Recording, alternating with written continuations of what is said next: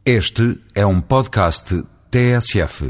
O Diretor-Geral dos Impostos vai deixar o seu cargo porque o Estado não lhe pode continuar a pagar o vencimento que recebia quando há três anos foi requisitado ao setor privado.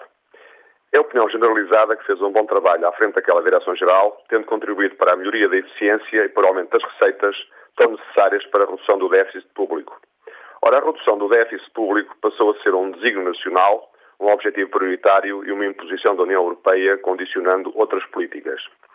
Um dirigente do Sindicato dos Trabalhadores de Impostos reconheceu como positivo o saldo entre o que o Estado pagou àquele alto dirigente e o que ganhou.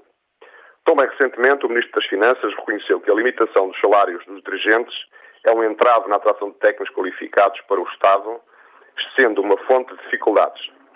Estamos, portanto, perante uma situação absurda que apenas destaco porque a imagem e o símbolo do modo como os sucessivos governos, após 1974, vieram a desvalorizar os mais competentes, desmotivando os quadros superiores da administração pública.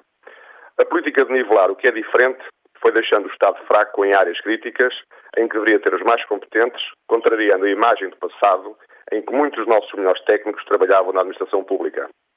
Esta situação é absurda porquanto as estratégias públicas para o desenvolvimento têm vindo a apostar no valor do conhecimento e das competências, situação que é reconhecida pelo setor privado, retribuindo os técnicos em função do seu valor, mas é ignorada pelo Estado. A velha frase, bem prega São Tomás, faz como ele diz, não faças como ele faz, aplica-se neste caso pela contradição entre as políticas definidas para tornar o país mais competitivo e os critérios utilizados pela administração pública para seleção, valorização e definição dos vencimentos dos seus quadros técnicos.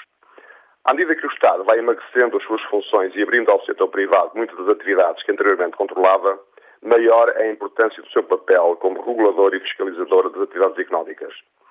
Se os mais competentes se encontrarem do lado do setor privado, como pode o Estado ser forte a contratar, a controlar e a fiscalizar essas atividades, defendendo o interesse público?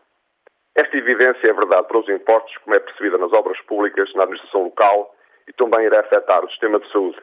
Como já se percebeu, melhores médicos que ainda se encontram no setor público irão gradualmente transferir-se para a iniciativa privada, dadas as melhores condições que lhes são oferecidas.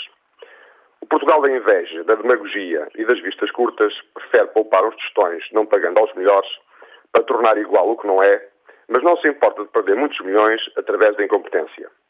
É tempo de valorizarmos os quadros técnicos em função do seu contributo para a defesa do interesse público de forma eficiente e eficaz, e essa avaliação pode ser feita com critérios objetivos.